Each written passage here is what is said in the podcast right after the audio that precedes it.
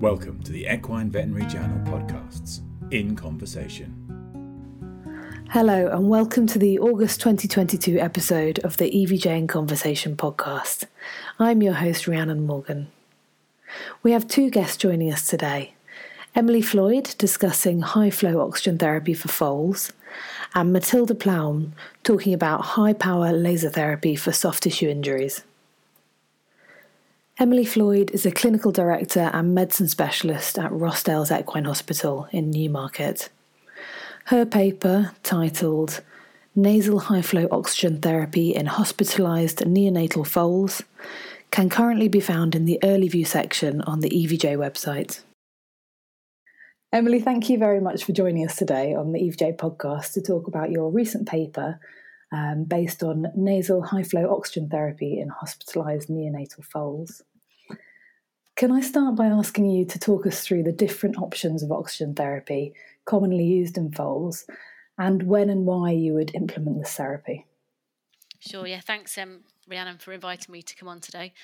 So, standard practice is to use just traditional low-flow oxygen therapy. So to do that, we would use just a normal either piped oxygen supply or just oxygen tank, and then we'd connect that to a small plastic Ryle's tube that we poke up the foal's nostril up to about the level of the medial canthus of the eye, and then we supply a flow rate of usually anywhere between about 1 to 15 litres per minute. It should be humidified, so if we're doing it for any length of time, we always add a humidifier to that set just to make sure that the oxygen's not too drying to the nasal mucosa. And we do that for lots of reasons, really. So any foal that's going to be recumbent for a long period of time, foals that have primary respiratory disease, things like pneumonia, or foals with, secondary pneumonia from recumbency. But actually, even in our really sick foals that, have other primary problems, sometimes supplying a low flow of oxygen can just help reduce their work of breathing, which can obviously help maintain their energy levels and other things. So that would be the main thing we would do, and that's quite common practice. Even when we do that, though, we're quite careful to monitor oxygen levels, and we consider trying to give them the least amount of oxygen that we need. We don't use it too sort of willy-nilly. So in humans, they use non-invasive ventilation, such as continuous airway positive pressure or high-flow oxygen therapy. So how do these differ, and what pros and cons do each technique offer? Yeah, so there's a big drive in humans to use non-invasive ventilation, and I think we all learnt a lot about that through the COVID pandemic, haven't we? That it's sort of highlighted all the downsides of mechanical ventilation, but there's obviously only so much support that giving a low flow of oxygen can provide, and so using non-invasive ventilation is trying to provide a little bit more respiratory support but without having to intubate the patient, because you can imagine that obviously once you've intubated the patient, you've broken that nasopharyngeal seal, and you've then got a direct tube into the airway, and that obviously greatly risks the chance of nosocomial infection and other problems. And so non-invasive ventilation is supplying a greater method of respiratory support, usually using a mask or nasal prongs, and the extra support is generally supplied by providing a little bit of pressure. And what the pressure does is it you're either providing a little bit of end expiratory pressure or continuous positive airway pressure. What that's doing is it's preventing the airways from collapsing at the end of expiration. So we're, these are all trying to maintain that, what we call the functional residual capacity. So as you breathe out, you want to maintain some air in your lungs so that as you breathe in again, you don't have to open up all your alveoli, and that obviously reduces your work of breathing. So the two main techniques that are used in humans is either CPAP, like you said, or the nasal high flow, and they basically work in slightly different ways. So the CPAP relies on providing a really tight seal. So in humans, it's used by nasal prongs, and the nasal prongs have to completely obstruct your nostrils so that it forms a tight seal, and then it basically leaves a continuous pressure in the airway, so you're breathing in and out against its pressure, and that will help you maintain that functional reserve. Obviously, the downsides of that are that you have to have that tight seal, and so it's not always that comfortable for people, and if you lose that seal, you can lose the effectiveness. So the way that high-flow therapy differs from that is that you absolutely mustn't create a tight seal. It's really important that you don't. And so high-flow therapy probably provides a little bit of positive airway pressure because you're obviously supplying a really high flow rate of humidified air and oxygen, but actually some of the additional benefit is caused by washing out the nasopharyngeal dead space. You're decreasing inspiratory resistance as well as providing a little bit of positive end expiratory pressure. So they work in slightly different ways. In human neonatal care, if you ask nurses, their general preference would be to use the nasal high flow because it's much easier to use. You know, because you're not trying to create that tight seal, it tends to be a bit easier to set up. You've got less problems with it. And actually, I think if you ask people which is more comfortable, there would generally be a preference to saying that the nasal high flow is more comfortable to use. Great, well, thank you. That makes it much clearer. So, what was the aim of this study? Well, so just, in foals, we've always been kind of limited to using just the traditional oxygen therapy, which, as we said already, has limitations. It can only supply, only provides so much support. Your oxygen flow rate is also limited. Most cylinders will only go up to 15 litres per minute. So if you need respiratory support beyond that or, oxygen flow beyond that, you haven't got any options without going to mechanical ventilation. And obviously, mechanical ventilators, will still have a place in equine neonatology, but they're not that readily available. They're quite expensive. They require quite a lot of specialist expertise to use them. And so there's a real window in equine neonatology for a method of respiratory support that provides a bit of intermediate support. So that foal that needs a bit more support than just low flow oxygen, but, is not a candidate for the ventilator. Something in that middle ground that's going to provide, a bit more than the low flow, but without all the complications and the expense that is associated with being on a ventilator. And that work's just not been done at all. So there's a couple of studies in dogs where they've looked at using the high flow oxygen in canine intensive care, but this was the first study that looked at using it in foals. And actually we were very lucky that Professor Colin Morley, who is actually Malcolm Morley's dad, he's a professor and absolutely phenomenal expert in paediatric resuscitation, and he consulted with us and helped us work with a company who provide the high flow machines in making this possible and giving us the expertise we needed to get the whole thing trying. So it was just the aim of the study was to see if we could make it feasible in foals and whether or not it looked like it was going to be useful for them. Okay, so what equipment's required to set up the high flow oxygen therapy? You've given us some really nice images in the paper of the equipment and of it in use in a foal, but could you talk us through it? Yeah, so it's the great thing about the high flow is it is really easy to use. I mean, the main thing that you need is obviously the high flow machine, and they. Again, the great thing about it is that, they don't have many settings. They're quite robust. They're quite resistant to use in, the equine stable, unlike, the human intensive care unit. So you obviously need the basic machine. Then you need to have, if you want to use oxygen, which you don't have to have oxygen, actually, you can provide just the flow rate without the oxygen. But if you want to be able to provide an oxygen mixture, then you have to have, obviously, piped or tanked oxygen with the oxygen adapter, and then you need to have these special circuits. And actually the special circuit's probably the most important part of the machine, because if you can imagine that you're trying to get the oxygen air mixture from that machine all the way to the foal, it can't be cooled. If you're having a really high flow rate of oxygen, say 40 to 60 litres a minute, and it wasn't warmed, it's really irritating to the nasal mucosa. So these special circuits are heated, so that connects between the foal and the machine. And then you have to, if you're trying to use it in horses, you have to adapt the interface. So the human interface obviously doesn't fit because, horses have very different shaped nostrils. So you have to sort of modify the adapter, take the connector part off. And then we used just a cheap little Y-piece adapter that you can buy on eBay. And then you connect that. What we've used is just thoracic chest tubes, again, because they're the right length, they're nice and soft, they're readily available, and then you can cut them to the length you want and then connect them onto the machine. And that's obviously everything you need, and also just some distilled water to put into your chamber.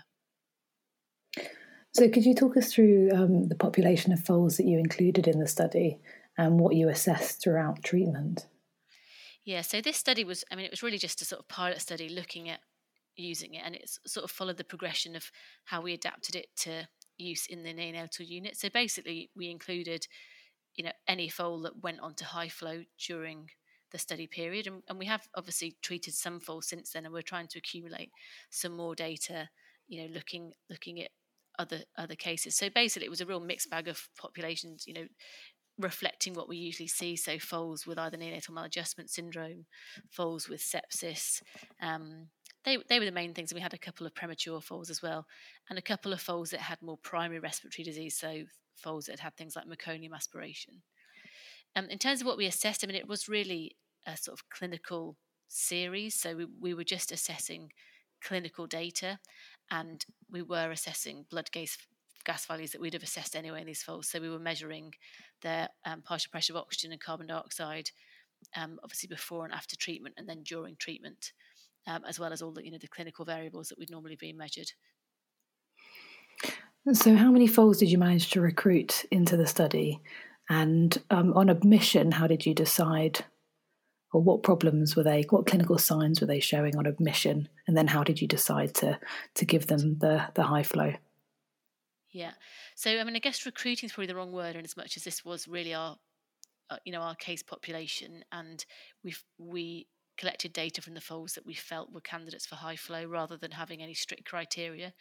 And this obviously is, you know, this is really the preliminary data. So we hope to learn more over the next few years about, you know, what really are the best indications for it. So, you know, these foals all came into our foal unit for their primary problems, which, like I said, you know, most of them, I guess the bulk of them, had some variety of neonatal maladjustment. And then we had a few premature foals, some foals with sepsis, some foals with things like meconium aspiration. And so our decision to use high flow was based on their clinical progression. We didn't have any strict criteria about, you know, a specific, you know, partial pressure of oxygen or anything that meant we would make that transition. But it was that clinical feeling that these foals needed more support. That may have been because they were showing signs of hypoxemia on blood gas, or it may have been because these foals were showing signs of either respiratory fatigue or increased respiratory effort. So the difficult thing, and one of the reasons why the study didn't really show any significance, I don't think, in terms of altering partial pressure of oxygen, is because actually most of these foals had already been on traditional oxygen therapy. So most of these foals progressed from being on traditional oxygen therapy to high flow, and so they weren't all hypoxemic. And some of these foals, we were able to maintain their oxygen levels with a high flow rate of oxygen, so, you know, 10, 11, 12 litres per minute, but we still felt these foals were showing signs of respiratory fatigue. So the sorts of things we might see would be things like an abdominal effort. So, you know, the foals then getting, fatigue of the respiratory musculature. And because they have such a soft thoracic cavity, they can then start to get that sort of paroxysmal respiration, where they're starting to get an abdominal component. And so a lot of the decision was made on that feeling that these foals were showing signs of progressive respiratory dysfunction, plus or minus hypoxemia. So, you know, there's no strict hard or fast rules about that. I guess there was one foal out of this group was a foal that was delivered by terminal C-section, and so was, you know, inappropriately sort of primed for life. And in those premature foals, one of the biggest problems we face is, you know, that failure of transition of respiratory function. And we put that flow on high, you know, straight on high flow, in an aim to try and prevent atelectasis. And actually that wasn't that successful. So, you know, there are definitely will be indications that we'll learn where high flow isn't going to be the magic solution for every foal. Could you talk us through your experience of the high flow oxygen therapy? Did you manage to achieve the desired flow rates? How long did you use the therapy for? And you've spoken a little bit about it, but what changes did you see post compared to prior the therapy?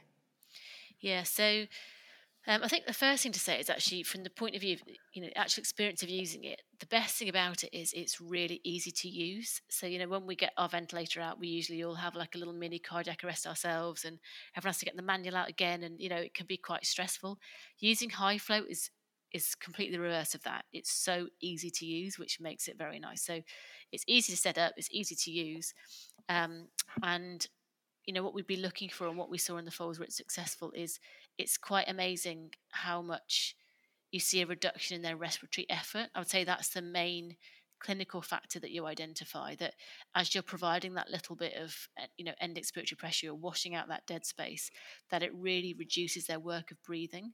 And I think that's the main thing that, you know, from the clinical observation point of view, you see in the foals where it's effective, maybe a slight decrease in their respiratory rate, but also a real improvement in their respiratory effort, that they're not having to make that excessive respiratory effort. And actually, one of my kids actually has asthma, and he went to hospital in the last year and had to go for high flow himself. And again, it was just that really obvious thing to me, that seeing how much it can help respiratory effort, that, you know, it really provides relief to those foals when they're finding it difficult to maintain their functional residual capacity. And, you know, that you're finding that every time they're breathing, as their alveoli collapse, they're having to reinflate their lungs. It's really tiring. And so I think that's one of the main benefits, is that relief that they experience from it. In terms of, you know, what settings you use and all those things, and obviously there's a bit of learning about that, and we were extrapolating a bit from what they do in humans, and then we also use some of the dog information. And, you know, in humans they would typically go for sort of 40 to 60 litres per minute total flow rate, and so that was basically what we were aiming for in foals.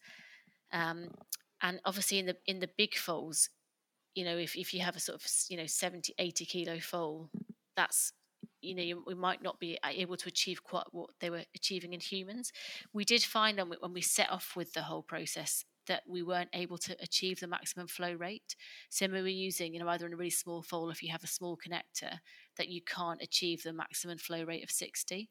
So that may be a slight limit. And actually we did some adjustments, used some bigger connectors, and then we find that we were able to achieve the 60 litres per minute. But in a small foal, because of the length of their nasal cavities, you mustn't occlude the nasal passages. That's really important. So, you know, you may find that it's difficult to achieve the maximum flow rate. But like I said, it's technically very easy. You know, you just set the flow rate. You then mix the oxygen into what level you want. So, you know, we might find that actually you don't need a huge flow rate of oxygen, because you're then improving the foal's overall respiratory function, so it mixes the air and oxygen for you. And treatment was discontinued in 2 foals in the pilot study. So what prompted this, and what were their outcomes? Yeah, so I think actually, well, 2 foals went on to be ventilated, and 2 foals we just discontinued the use. And actually the 2 foals we discontinued use was actually before we had sort of anticipated, was because they responded so well. And because of the device, it's, you know, it's a fixed device with that circuit, that, you know, it's not that mobile. So if you have a foal that's becoming too active, then you just can't maintain it. You know, you can't maintain the equipment in place. But actually that's usually a good sign anyway, in as much as the foal's then too active, once they start becoming more ambulatory, actually they usually don't need the high flow. But it does mean, I think, if we're starting to look at extrapolating this to other veterinary interventions, you think about things like foals of rhodococcus, it would be very difficult to maintain it in this current situation for foals that were ambulatory. You know, it really only works in a foal that's predominantly recumbent, or at least not moving around. And then we had 2 foals that also progressed on to use the ventilator, and they were foals that had just more profound disease, and the non-invasive ventilation was just not enough to provide adequate respiratory support. One of those was a foal that had, you know, was a foal with neonatal maladjustment that was just experiencing really bad respiratory fatigue, and the high flow wasn't enough to prevent that. And that foal went onto the ventilator, was ventilated for a few days, and then was weaned back from the ventilator onto high flow, and that foal did fine.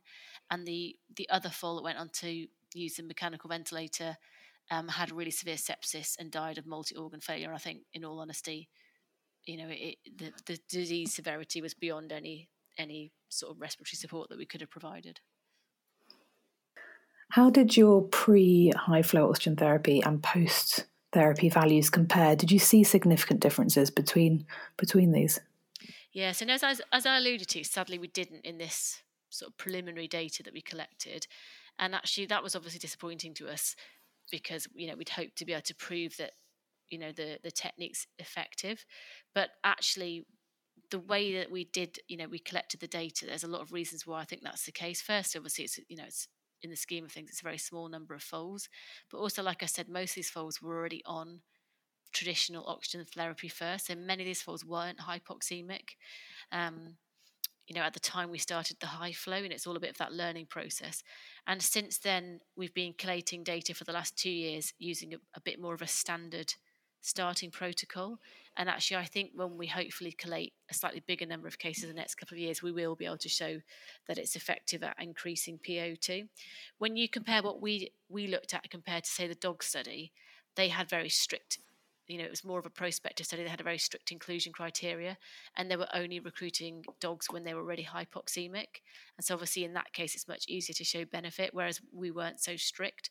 So I think actually, like I said, hopefully with, you know, a wider use and a bigger case series, we will be able to show that it is effective at, you know, A, increasing PO2, but also maintaining or slightly decreasing PO/CO2. And actually, if you look at the trends of what we reported, that was definitely the case. But, you know, with all those limitations, we weren't able to show significance. So overall, how has this changed your clinical practice? Would you recommend this treatment option to others? Yeah, so it definitely has changed our clinical practice in as much as it's really given, it's just given us that in-between extra level of support. And I think it's really, you know, it's obviously not going to be for everybody, but I think if you're in the situation where you deal with a reasonable number of foals, but you perhaps don't have the desire or the caseload to want to be able to use mechanical ventilation, it's a really nice tool because it can allow you to provide that next level of care to foals that you maybe couldn't look after otherwise.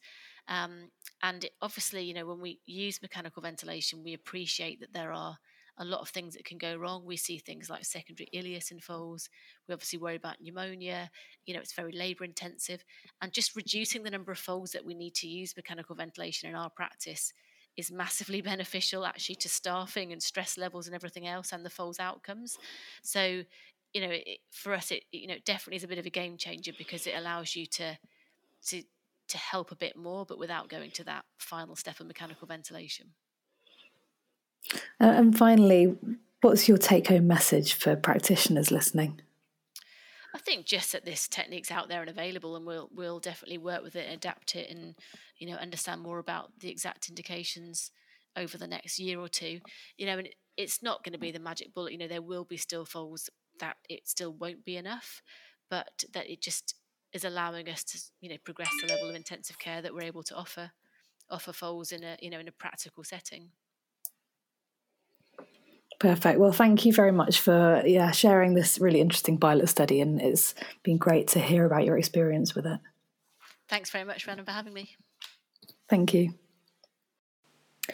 Matilda Plowman is here to discuss her recent paper titled Histological Tissue Healing Following High Power Laser Treatment in a Model of Suspensory Ligament Branch Injury. This work was carried out as part of her PhD thesis on the effect of high-power laser treatment on tendinitis and desmitis in the horse, carried out at Ghent University.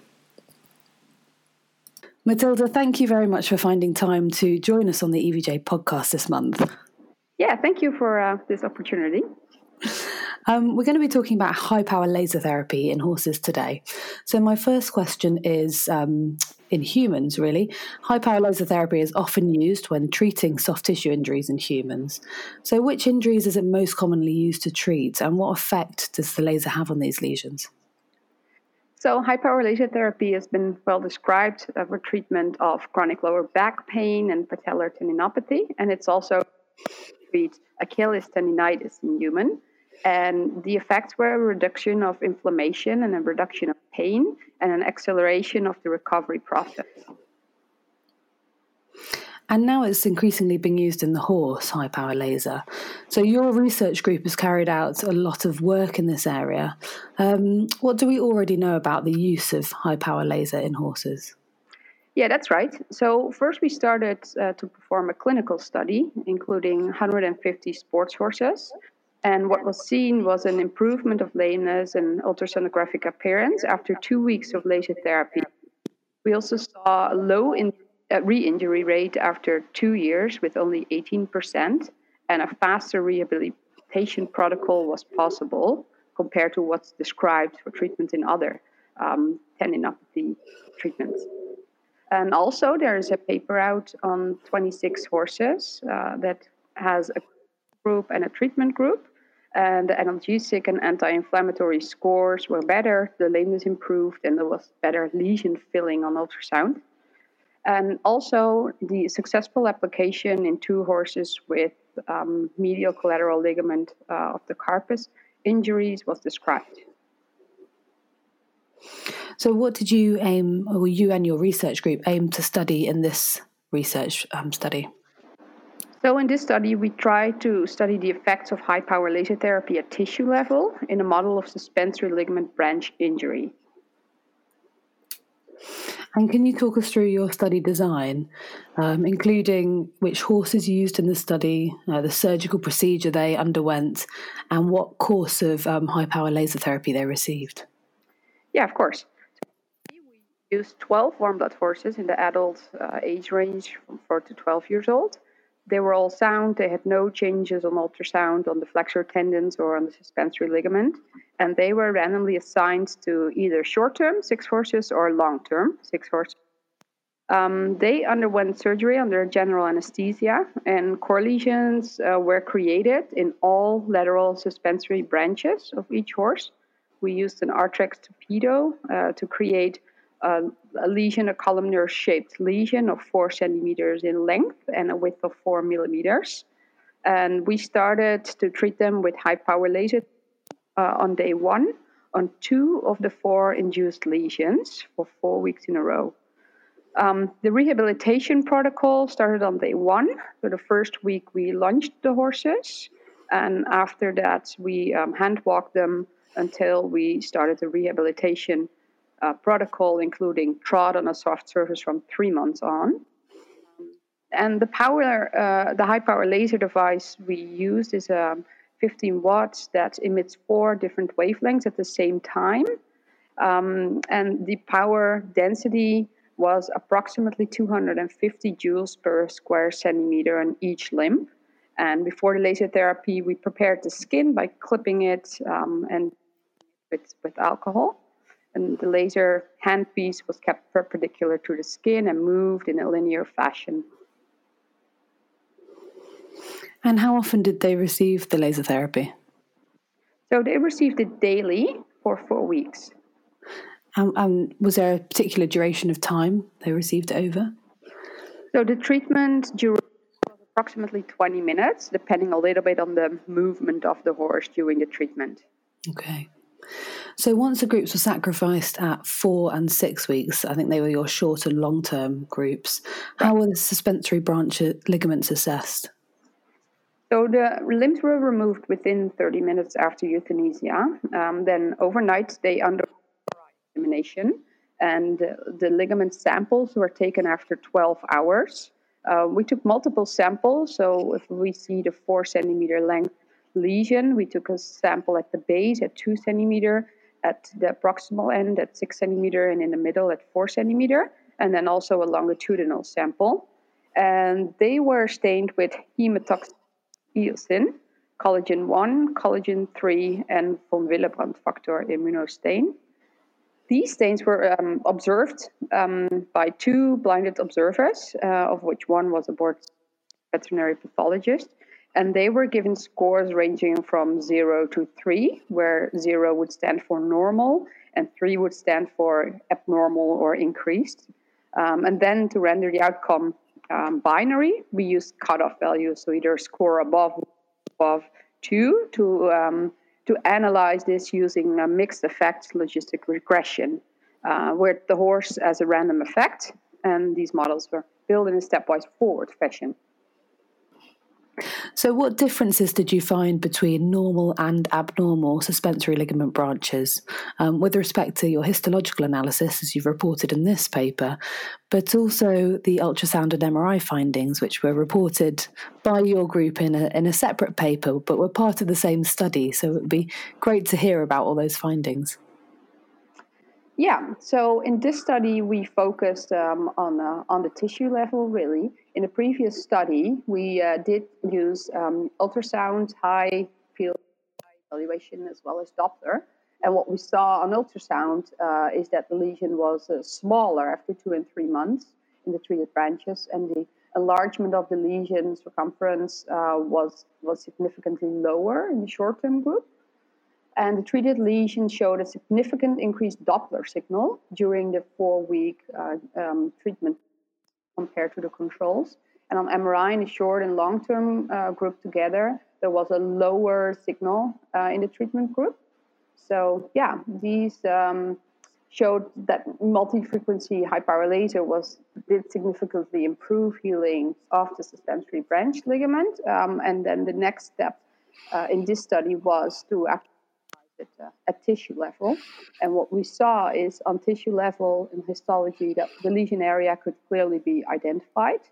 And in the short-term study, we found significant better shape of the nuclei, a significant better fiber alignment and the fiber structure, and the variation of density was lower. The long-term, the size was smaller and the density of the tenocytes was higher. And then if we combine both of those studies, we saw again that the size of the treated lesions was smaller and the nuclei had a better shape. And when you did histopathology of the long compared to short-term groups, did you find significant differences between these groups? So the study, whether it was short or long-term, was just taken into account as a co-variable in the multi-effect logistic regression, and there were no significant differences between both. Okay. So you were describing your histological score and how you assessed each branch. Could you talk us through what each part of the score means? For example, the lower regional variation of density of nuclei seen. Yeah, sure. So a normal tendon on histology shows like spindle-shaped nuclei, very sparse and regularly divided across the ligament, and the vascularization is sparse. The fibers are aligned in linear organ pattern. And what we see in pathology, so in equine tendons as well as in human tendons, tendinopathy, is that the fiber pattern is normal. There's focal variation in density. The nuclei are rounded and there's increased vascularization. So in our study, the regional variation of density was lower, which indicates a more regular nuclei across the injured ligament. The fiber structure and the alignment was better, and this is actually a parameter that's used very often to assess treatments for equine tendinopathy. And this was also found in studies on rats, mice, and rabbits after high-power laser therapy. The lesion size was smaller in the long-term and in the combined study, and this actually correlated very well with the findings we did on MRI and ultrasound on these same suspensory branches. And the shape of the nuclei was more often rounded in the control group. And rounded nuclei, they are presented in immature or activated tenocyte tendinitis. So the shape being more spindle-shaped resembles a more normal tendon, let's say. On the higher density in the long-term study, normally in a normal tendon, the tenocytes are very sparse. However, when there is increased proliferation present after laser therapy, this is seen in vitro also and in studies in rats, you do see an increase of the density. And that's actually explained by the effect of laser therapy on cells, that the production of ATP by the mitochondria increases after absorption of infrared or near-infrared light by cytochrome C oxidase. Also, an increase of tenocytes was seen after a PRP injection in another study in the superficial flexor tendon, and this correlated well with a higher tensile strength. Then there was a higher collagen 3 content in the control group. Collagen 3 is actually to collagen 1, and also in ruptured superficial flexor tendons, there is a substantial higher percentage of collagen 3 found. So this could be explained that the lesions were actually larger in the control group, and therefore we might have found more collagen 3. There was, however, a mild observer difference for this parameter, and that could be because of the mild contrast of the stains and the semi-quantitative scale that we used. But still, after we corrected for the observer effect, there were still significant differences between the groups. Okay, great. Thank you for talking us through that. So you used a surgical model for suspensory ligament branch injury in this study. How does that compare to a typical natural overstrain injury? Yeah, of course, it's an experimental model, so it's not entirely comparable to naturally occurring lesions, and mainly because there's no inflammatory component. This way, you create more of like a traumatic incident. But that's why we did lunge the horses 1 week after lesion creation to actually create mild clinical signs of desmitis and mild lameness. Still, it's a more way to create lesions compared to the enzymatic models like collagenase that's been used very often as well. So how has this study changed the way you practice clinically? So we've been using high-power laser therapy in clinic for nearly a decade now, and the first paper published in 2018 focused on 150 sport horses. Now that we also performed a standardized study, an experimental study, first we saw beneficial effects of high-power laser therapy by means of imaging, but now the gold standard, histology, actually supports the hypothesis that high-power laser has beneficial effects on tendon healing. And now that this type of therapy has been thoroughly studied, I think both clinically and experimentally, significant effects were found. And this now actually supports the therapies that we're performing. Okay, and what would be your overall take-home message for practitioners listening? So in this study, a standardized study on high-power laser therapy on induced suspensory branch lesions, there was significant better outcome for lesion size, density, variation of density, the shape of the nuclei, fiber structure, the fiber alignment. And this really suggests improved healing in a model of suspensory branch injury. And I think we can consider high-power laser therapy now as scientific-based medicine, not just as an alternative method. Perfect. Well, thank you very much for finding time to join us today, Matilda. Thank you very much. Thanks again for listening, and please join us for the October episode. Thank you for listening to this Equine Veterinary Journal podcast. More about the subjects discussed today can be found online at wileyonlinelibrary.com/journal/EVJ.